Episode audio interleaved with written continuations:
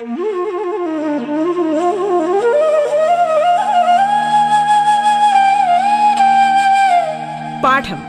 കേട്ടു പഠിക്കാൻ റേഡിയോ കേരളയിലൂടെ.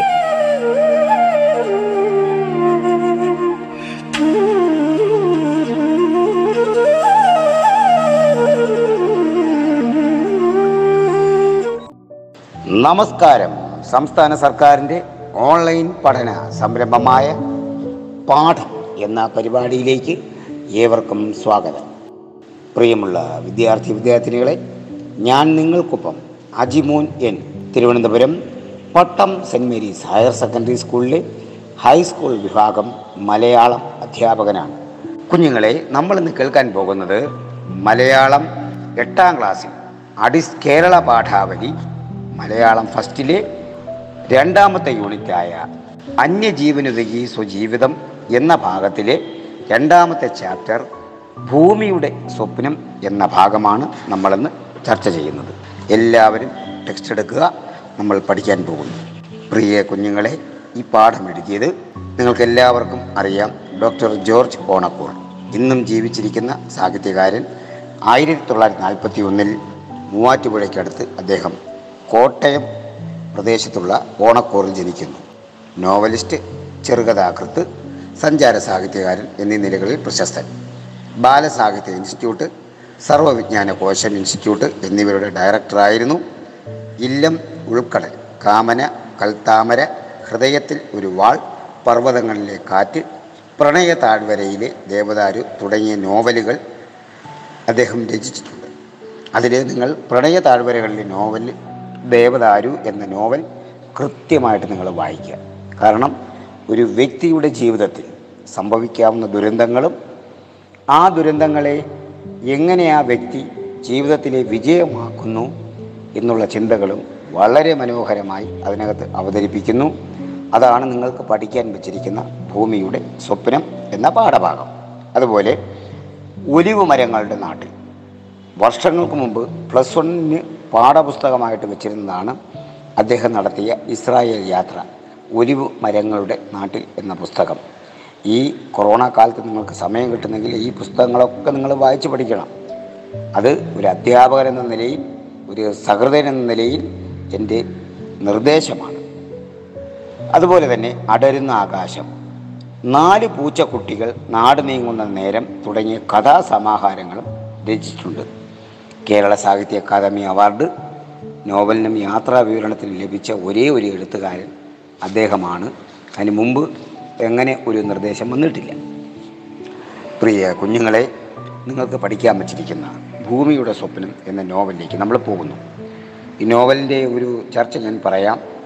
ഒരു അമ്മയും മകനും തമ്മിലുള്ള ഹൃദയ ബന്ധമാണ് അതിനകത്ത് ഉള്ളത്. ഞാനിത് വായിച്ചത് കൊണ്ടാണ് കൃത്യമായിട്ട് പറയുന്നത്. നിങ്ങൾക്ക് പഠിക്കാൻ വച്ചിരിക്കുന്നത് അഞ്ചാമത്തെയോ നാലാമത്തെയോ ചാപ്റ്ററാണ്.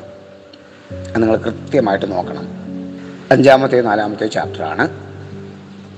അപ്പോൾ ഒരു കുട്ടി തന്റെ അച്ഛൻ മരിച്ചപ്പോൾ തന്റെ അമ്മ എത്രത്തോളം മനോഹരമായി ആ കുട്ടിയെ സാംസ്കാരിക ബോധമുള്ള ഒരു മകനായി എങ്ങനെ വളർത്തി ആ വളർത്തിയപ്പോൾ അവൻ എങ്ങനെ വളർന്നു എന്നുള്ള ചിന്തയാണ് ഇതിനകത്ത് നൽകുന്നത്.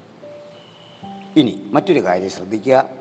ഭൂമിയുടെ സ്വപ്നം ഭൂമി എന്ന വാക്ക് മാത്രം എടുക്കുക ഭൂമി എന്ന് പറഞ്ഞാൽ അമ്മ അമ്മയുടെ സ്വപ്നം. ഇനി അമ്മയുമായി ബന്ധപ്പെട്ട് സാമൂഹ്യ സ്വപ്നം സമൂഹത്തിന്റെ സ്വപ്നം. ഒപ്പം ബന്ധുമിത്രാദികളുടെയും വേണ്ടപ്പെട്ടവരുടെയും സ്വപ്നം. ഇതാണ് ഇതിന് അർത്ഥം. ആ പാഠപുസ്തകത്തിൽ നേരത്തെ പണ്ട് പരീക്ഷകളിൽ എട്ടാം ക്ലാസ്സിൽ ചോദിച്ചിട്ടുണ്ട് ഭൂമിയുടെ സ്വപ്നം എന്ന പാഠഭാഗത്തിന് ഉചിതമായ ശീർഷകം നൽകുക. ആ ശീർഷകം നൽകുമ്പോൾ നിങ്ങൾക്ക് കൃത്യമായിട്ട് കൊടുക്കാം. ഭൂമിയുടെ സ്വപ്നം എന്ന പാഠത്തിന് ശീർഷകം നൽകാൻ പറ്റിയ ഒരു ശീർഷകം എന്ന് പറയുന്നത് അമ്മയുടെ സ്വപ്നം. അതെന്താണെന്ന് നിങ്ങളിപ്പോൾ ഇവിടെ പഠിക്കാൻ പോകുന്നു. ഇപ്പോൾ നിങ്ങൾ പഠിക്കാൻ പോകുന്ന നോവൽ ഭാഗത്തുള്ളതാണ്. ഇതിന്റെ നോവലിലെ കഥാപാത്രമായ ഉണ്ണി അതായത് ഹർഷവർദ്ധനൻ. അവൻ എയറോനോട്ടിക്കൽ സ്പേസ് എഞ്ചിനീയറിംഗിൽ ബിരുദാനന്തര ബിരുദമെടുത്ത് അവൻ ഇസ്രായേലിൽ ജോലി ചെയ്യുന്നു. ഇസ്രായേലിൽ ജോലി ചെയ്തപ്പോൾ അവനവിടെ ഒരു പ്രണയസഖി ഉണ്ടായി ഒരു കാമിക ഉണ്ടായി സൈറ.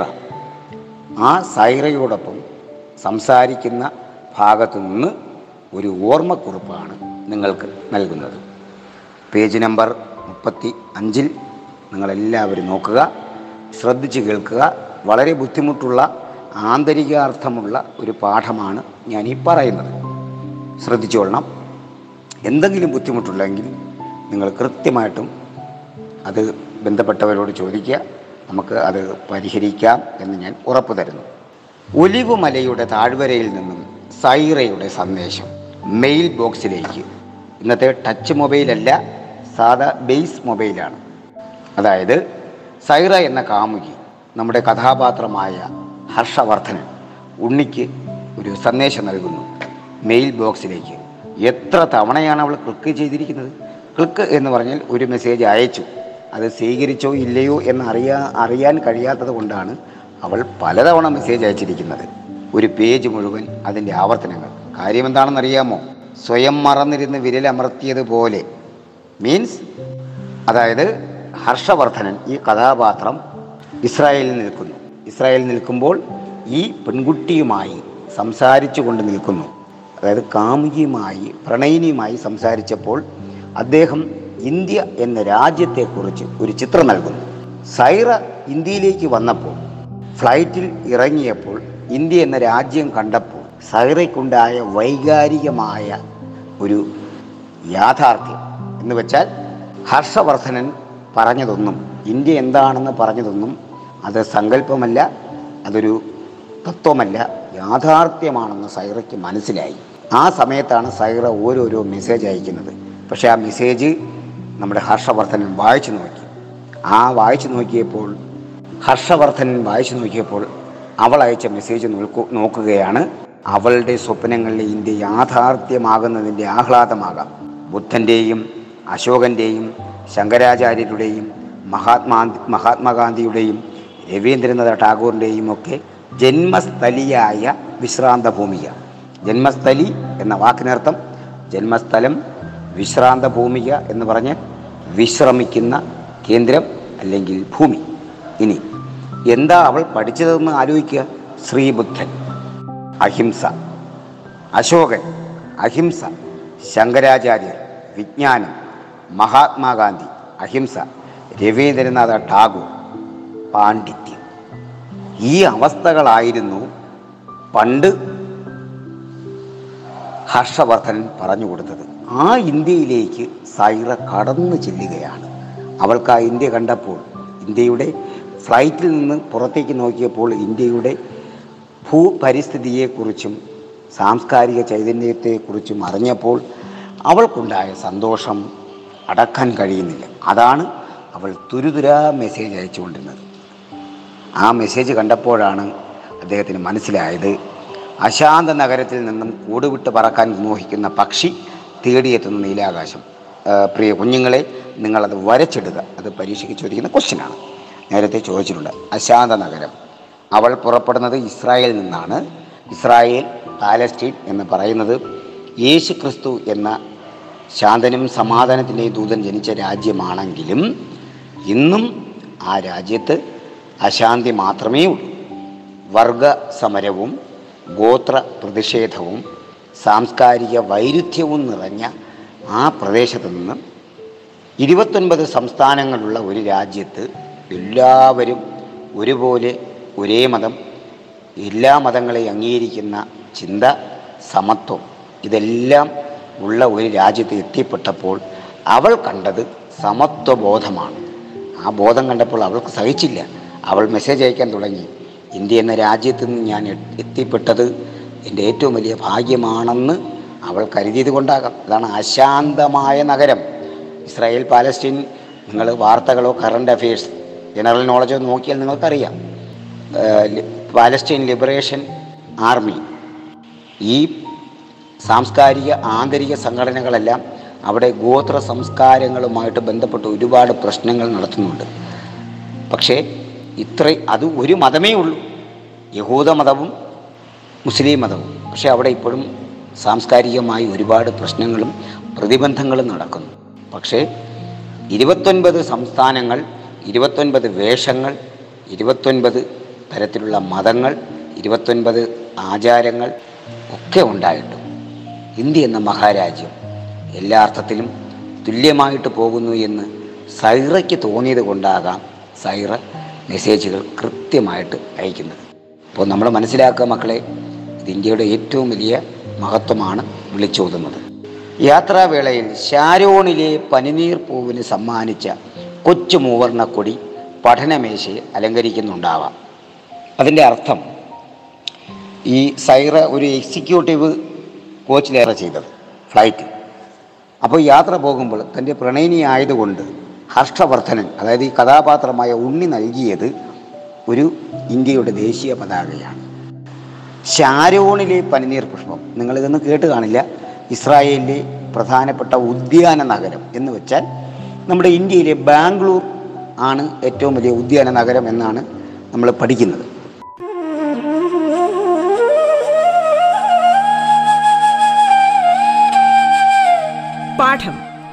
പഠിക്കാൻ റേഡിയോ കേരളയിലൂടെ. പാഠത്തിൽ ഇനി ഇടവേള.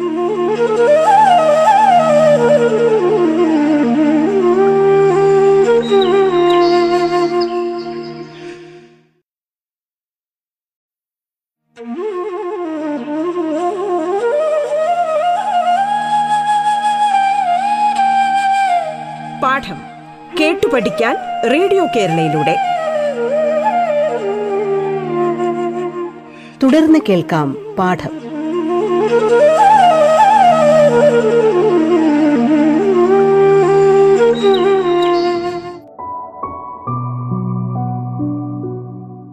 ബാംഗ്ലൂർ പോലുള്ള ഒരു ഉദ്യാന നഗരമാണ് ഷാരോൺ. ഷാരോണിലെ ഏറ്റവും പ്രധാനപ്പെട്ട ഒരു പുഷ്പമാണ് ശോശന്യ പുഷ്പം. അങ്ങനെ ഒരു പാട്ടുണ്ട്. ഷാരോണിൽ വിരിയും ശോശന് പൂവേ എന്ന് പറഞ്ഞൊരു പാട്ടുണ്ട്. ഒരു സിനിമാ ഗാനമാണ്. എന്റെ ഓർമ്മ ശരിയാണെങ്കിൽ കൂടിക്കാഴ്ച എന്നൊരു സിനിമയിൽ ജയറാമും ജഗദീഷും അഭിനയിക്കുന്ന ഒരു ഭാഗമാണത്. ഷാരോണിൽ വിരിയും ശോശന്യ പൂവേ. ശോശന്യ പൂവ് എന്ന് പറയുന്നത് നമ്മുടെ ഇന്ത്യ മഹാരാജ്യത്ത് മറ്റൊരു പേരായിരിക്കാം. പക്ഷേ ഷാരോൺ എന്ന് പറയുന്ന ഉദ്യാന നഗരമാണ്. ആ ഉദ്യാന നഗരത്തിൽ പനിനീർ പൂവ് എന്ന് വെച്ചാൽ സൈറയുടെ സ്ഥലം അവിടെയാണ്. അവിടെയുള്ള സുന്ദരിയായ സാംസ്കാരിക പൈതൃകത്വം പിന്തുടരുന്ന ഒരു പെൺകുട്ടിക്ക് സമ്മാനിച്ചത് ഒരു ഇന്ത്യയുടെ ദേശീയ പതാകയാണ്.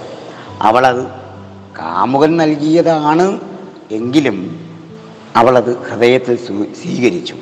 പക്ഷേ ഇന്ത്യ എന്ന രാജ്യത്തെ കണ്ടപ്പോൾ ഭൂപ്രകൃതിയെ കണ്ടപ്പോൾ അവൾക്കുണ്ടായ അനുഭവം ചിന്ത വൈകാരികമായ അവസ്ഥ അത് അവൾക്ക് ഉറപ്പിക്കാൻ കഴിഞ്ഞു. ആ ഉറപ്പിക്കുന്നതിന്റെ ഉദാഹരണമാണ് അവൾ അയച്ച മെസ്സേജുകൾ കാരണം ഇന്ത്യ എന്നും ഒരു അത്ഭുതമാണെന്ന് ഞാനും നിങ്ങളും മനസ്സിലാക്കേണ്ട വിപ്ലവം ഇന്ത്യൻ സ്വാതന്ത്ര്യ സമരം ആരംഭിക്കുന്നതിന് മുമ്പ് പല മഹാന്മാരും പറഞ്ഞിട്ടുള്ളതാണ് India as a huge mysterious land എന്ന് പറഞ്ഞു ഇന്ത്യ എന്ന് പറയുന്നത് ഒരു വലിയ നിഗൂഢതയുടെ രാജ്യമാണെന്ന് പറഞ്ഞിട്ടുള്ളത് വളരെ പ്രശസ്തമാണെന്ന് നിങ്ങൾ ഓർക്കുക. ഇനി ഒരിക്കലും മുൻപേ നിശ്ചയിച്ചുറപ്പിക്കാൻ കഴിഞ്ഞിട്ടില്ല എന്റെ സഞ്ചാരപഥങ്ങൾ. ഇനി നമ്മൾ ഗൗരവമാണ് പാഠത്തിലേക്ക് പോവുകയാണ്. അതായത് ഹർഷവർദ്ധൻ എന്ന ഈ കഥാപാത്രത്തിന്റെ ജീവിത അവസ്ഥ. ഇന്ന് ഞാൻ ഇത് ചെയ്യണം നാളെ ഞാൻ അത് ചെയ്യണം അങ്ങനെ നിശ്ചയിച്ചിട്ടുള്ളതല്ല അദ്ദേഹത്തിന്റെ ജീവിതത്തിലുള്ള സഞ്ചാരപഥങ്ങൾ. അതിന്റെ കാരണം ടെക്സ്റ്റ് വായിക്കുമ്പോൾ നിങ്ങൾക്ക് കൃത്യമായിട്ട് മനസ്സിലാകും. അതായത് ആകസ്മികതയുടെ അംശം എന്താണ് ആകസ്മികത? എന്റെ ക്ലാസ് കേൾക്കുന്ന നിങ്ങൾക്ക് തന്നെ അറിയാം. നിങ്ങൾ പലരും ഇംഗ്ലീഷ് മീഡിയമാണ് സി ബി എസ് സി ആണ് ഐ സി എസ് സി ആണ്. ഇംഗ്ലീഷ് അതുകൊണ്ടാണ് ഞാൻ ഈ വാക്ക് പറഞ്ഞത്. ആകസ്മികത. കോ ഇൻസിഡൻസ് ആകസ്മികത. നമ്മൾ ആകസ്മികത എന്ന് പറയുന്നത് ഒരു കഥ ഞാൻ നിങ്ങളോട് പറയാം. നമ്മുടെ ഈ പാഠവുമായിട്ട് ബന്ധപ്പെട്ടുള്ള ഒരു കഥ. അതായത് ഐസക് ന്യൂട്ടന്റെ തലയിൽ ആപ്പിൾ വീണത്. അതൊരു നമ്മൾ പഠിക്കുന്ന ഒരു തമാശ കഥയാണ്. പക്ഷേ ആപ്പിൾ വീണപ്പോൾ അദ്ദേഹം ചിന്തിച്ചെന്താണ് എന്തുകൊണ്ട് ഈ ആപ്പിൾ എന്റെ തലയിൽ വീണു. അത് മുകളിലേക്ക് പോയില്ല അപ്പുറത്തോട്ടോ ഇപ്പുറത്തോട്ടോ പോയില്ല അങ്ങോട്ടോ ഇങ്ങോട്ടോ പോയില്ല. ആ ആകസ്മികതയാണ് ഗ്രാവിറ്റേഷണൽ ഫോഴ്സ് ഭൂഗുരുത്വ ആകർഷണ ബലം. അതായത് ഭൂമി എല്ലാ വസ്തുക്കളെയും തന്റെ കേന്ദ്രത്തിലേക്ക് ആകർഷിക്കുന്നു എന്ന ചിന്ത അവതരിപ്പിക്കുവാൻ കാരണം. അതാണ് കോ ഇൻസിഡൻസ് ആകസ്മികത. നമ്മുടെ ജീവിതത്തിൽ സംഭവിക്കുന്ന നമ്മൾ എഴുതി തയ്യാറാക്കാത്ത നമുക്ക് അപ്രതീക്ഷിതമായി സംഭവിക്കുന്ന ഓരോ കാര്യങ്ങളും നമ്മുടെ ജീവിതത്തിലെ ഒരു വലിയ വിജയത്തിന്റെ നേട്ടമാണെന്ന് നമ്മൾ ഓർക്കുക. അതാണ് ഐസക് ന്യൂട്ടനെയും തോമസ് ആൽവ എഡിസനെയും എന്തിനേറെ പറയുന്നത് നമ്മുടെ ഗാന്ധിജിയെ പോലും മഹാനാക്കി മാറ്റിയത്. മനസ്സിലായല്ലോ? അപ്പോൾ ആകസ്മികതയുടെ അംശം എപ്പോഴും ഉൾച്ചേർന്നിരിക്കാം. എന്റെ ജനനകാലത്ത് ഇനി നമ്മൾ ഹർഷവർദ്ധനന്റെ അനുഭവങ്ങളാണ് പറയുന്നത്. ഹർഷവർദ്ധൻ വർദ്ധനൻ ഒരു നമ്പൂതിരി കുടുംബത്തിലെ അംഗമായിരുന്നു. അദ്ദേഹം ജനിച്ച സമയത്ത് അച്ഛൻ മരിച്ചു. അമ്മ മാത്രമേ ഉള്ളൂ. തറവാട് നമ്പൂതിരി സമുദായത്തിന്റെ പരിഷ്കരണം കൊണ്ട് ഇല്ലാതായി. അപ്പോൾ എന്റെ ജനനകാലത്ത് ഇല്ലത്തെ പ്രതാപങ്ങൾ അസ്തമിച്ചിരുന്നു. വിധി യാത്രയുടെ ജീവിതയാത്രയുടെ. യാത്ര മീൻസ് ജീവിതയാത്രയുടെ നദിയിൽ ഒരു നീർക്കുഴി ഒരുക്കി വെച്ചു. ഓർത്തോളണം നീർക്കുഴി മീൻസ് നമ്മുടെ നദികളിലും മറ്റ് വലിയ തടാകങ്ങളിലും കാണുന്നതാണ് ചുഴി എന്ന് പറയുന്നത്. ഈ ചുഴിയിലേക്ക് നമ്മൾ പെട്ടുപോയ കറങ്ങി കറങ്ങുക കറങ്ങുക. ചുഴിയിലേക്ക് പെട്ടുപോയാൽ അവസാനം ചുഴി എത്തിക്കുന്നത് രണ്ട് അവസ്ഥയിലേക്കാണ്. ഒന്ന് മരണം രണ്ട് അപരിചിതത്വം. മറ്റേതെങ്കിലും ഒരു സ്ഥലത്ത് നമ്മളെ എത്തിക്കാം. ഇദ്ദേഹം ഇദ്ദേഹത്തെ എത്തിച്ചത് അപരിചിതത്വത്തിലേക്കാണ് എന്നാണ് പറയുന്നതിന്റെ അർത്ഥം. പാതി വരച്ചിട്ട വർണഭംഗിയാർന്ന ചിത്രം പോലെ അച്ഛന്റെ ജീവിതം. പാതി വരയ്ക്കുക. ഒരു ജനൽ നമ്മൾ എടുത്തു കഴിഞ്ഞാൽ ആ ജനലിന്റെ രണ്ട് ഡോറുകൾ ഉണ്ടെങ്കിൽ ഒന്നാം ഡോർ അടച്ചാൽ രണ്ടാം ഡോർ തുറന്നാൽ രണ്ടാം ഡോറിൽ ആ ജനലിന്റെ പൂർണത നമുക്ക് കാണാൻ കഴിയില്ല. അതാണ് ഇവിടെ പറയുന്നത്. പാതി എന്ന് വെച്ചാൽ അദ്ദേഹം ജനിക്കുന്നതിന് മുൻപേ അച്ഛന്റെ ഒരു ചിത്രം അദ്ദേഹത്തിന് നഷ്ടപ്പെട്ടു. നദീജലത്തിൽ അത് നനഞ്ഞു കുതിർന്നു. എന്ന് വെച്ചാൽ അത് ബലി അർപ്പിച്ചു എന്നാണ് അതിനർത്ഥം. അനാഥമാക്കപ്പെട്ട രണ്ടു ജന്മങ്ങൾ. ഹർഷവർദ്ധൻ എന്ന എന്റെയും എന്റെ അമ്മയുടെയും ജന്മങ്ങൾ. കാലത്തിന്റെ ഇരുണ്ട വഴിയിൽ ഒറ്റപ്പെട്ടു. ശ്രദ്ധിക്കുക ആരുടെയും സഹായത്തിന് കാക്കാതെ സ്വയം കരുത്താർജിക്കുകയായിരുന്നു അമ്മ. ഭൂമിയുടെ സ്വപ്നം എന്ന ശീർഷകത്തിന്റെ അർത്ഥം മാറുന്നത് ഇവിടെ മുതലാണ്. അമ്മയായിരുന്നു അദ്ദേഹത്തിന്റെ ശക്തി. അച്ഛൻ മരിച്ചു തറവാട് തകർന്നു. ഒരേ ഒരു മകനേ ഉള്ളൂ അവനെ വളർത്തണം. പക്ഷെ അമ്മയുടെ മനസ്സിൽ ഒരു ശുഭാപ്തി വിശ്വാസം ഒപ്റ്റിമിസം വളർന്നു വന്നു. എന്താ അത്? കൗമാരത്തിൽ. പണ്ട് അമ്മ ജീവിച്ചിരുന്ന തറവാട്ടിൽ നിന്നും പഠിച്ചു കേട്ട തറവാട്ടിൽ കൗതുകത്തിന് പഠിച്ച പാട്ടുകൾ ഒന്നുകൂടി ചൊല്ലി ഉറപ്പിച്ചു. സംഗീതത്തിന്റെ ഒരു പാരമ്പര്യമുള്ളൊരു തറവാട്ടിൽ നിന്നാകാം ആ അമ്മ വന്നത്. അത് നിങ്ങൾ ആ പുസ്തകം വായിക്കുമ്പോൾ നിങ്ങൾക്ക് മനസ്സിലാകും. ഞാനിതിപ്പോൾ പറയുന്നില്ല. അത് നമ്മുടെ ക്ലാസ്സിന്റെ ഒരു തുടർച്ചയെ കണ്ടിന്യൂവേഷനെ ബാധിക്കും. നിങ്ങൾക്കൊരു ആശയക്കുഴപ്പമുണ്ടാകും. അതുകൊണ്ട് ഞാനത് പറയുന്നില്ല. നൃത്തത്തിന്റെ ചുവടുകൾ വീണ്ടെടുത്തു. ഒരു കലാപാരമ്പര്യമുള്ള കുടുംബത്തിൽ ജനിച്ചത് കൊണ്ടാകാം. അമ്മ പാട്ടും ഡാൻസും പഠിച്ചു. അത് മനസ്സിൽ വെച്ചിരുന്നു. ഇല്ലത്തെ വിശാലമായ തളത്തിൽ കലയുടെ രാഗവും താളവും മേളിച്ചപ്പോൾ അവശകുനമായി ഒതുങ്ങാതെ ഒരു വിധവ തനിക്കും. ഓർത്തോളുക മക്കളെ അവിടെ നോക്കിക്കൊള്ളണം പണ്ട് പഠിച്ച കാര്യങ്ങളെല്ലാം ഓർത്തപ്പോൾ അവർ ആ അമ്മ ഒരു ജീവിതമാർഗം എന്ന നിലയിൽ ഈ നൃത്തവും പാട്ടും ഉറപ്പിച്ചു. ഉപനയനം കഴിയാത്ത മകനും. ഉപനയനം എന്താണ്? കുഞ്ഞുങ്ങളെ ശ്രദ്ധിക്കുക. നമ്മുടെ ബ്രാഹ്മണ കുടുംബങ്ങളിൽ പൂണൂൽ മാറ്റുന്ന ഒരു ചടങ്ങാണ് ഉപനയനം. പന്ത്രണ്ടാമത്തെ വയസ്സ് ആണ് ഉപനയനം കഴിക്കുക. അല്ലെങ്കിൽ ആറാമത്തെ വയസ്സിൽ. ആറാമത്തെ വയസ്സിൽ ഉപനയനം നടത്തുക. നമ്മുടെ ക്രിസ്തീയ വിശ്വാസമനുസരിച്ച് അതിനെ മാമോദിസ ജ്ഞാനസ്നാനം എന്ന് പറയും. മുസ്ലിം വിശ്വാസമനുസരിച്ച് അതിനെ ചേലാകർമ്മം എന്നും പറയും. ആ കർമ്മം കഴിയാത്ത ഒരു കുട്ടി. പാതി വഴിയിൽ ഭർത്താവ് ഉപേക്ഷിച്ചു പോയ ഒരു അമ്മ. ഉപനയനം കഴിയാത്ത മകനും ജീവിതമാർഗം തേടുകയായിരുന്നു. വെല്ലുവിളിക്കുകയായിരുന്നു. വിധിയെ വെല്ലുവിളിക്കുകയായിരുന്നു. നമ്മൾ പുസ്തകങ്ങളൊക്കെ വായിക്കുമ്പോൾ നമുക്ക് മനസ്സിലാവും. Life is a fate fate എന്ന് പറഞ്ഞാൽ വിധി. ജീവിതം ഒരു വിധിയാണ്. എന്നിട്ട് അപ്പുറത്ത് അത് അതിന്റെ അടുത്ത സ്പേസിൽ കൊടുക്കും. ഫേസ് ഇറ്റ് അഭിമുഖീകരിക്കാം. ജീവിതം ഒരു വിധിയാണ് അതിനെ അഭിമുഖീകരിക്കുക. അത് വളരെ വ്യക്തമായി പരിപാലിച്ച രണ്ട് ജീവിതങ്ങളാണ് ഈ അമ്മയും മകനും. അതാണ് നമ്മുടെ പാഠഭാഗം. പ്രിയ കുഞ്ഞുങ്ങളെ ശ്രദ്ധിച്ച് കേൾക്കുക. ജീവിതത്തെ നമുക്ക് എങ്ങനെ നേരിടാം?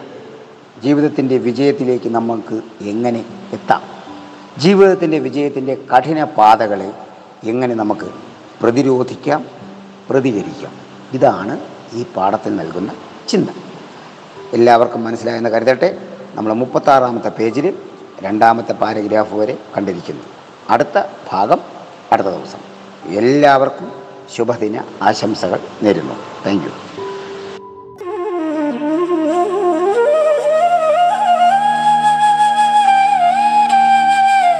പാഠം കേട്ടു പഠിക്കാൻ റേഡിയോ കേരളയിലൂടെ. പാഠത്തിന്റെ ഇന്നത്തെ അധ്യായം പൂർണമാകുന്നു. ഇനി അടുത്ത ദിവസം കേൾക്കാം. നമസ്കാരം.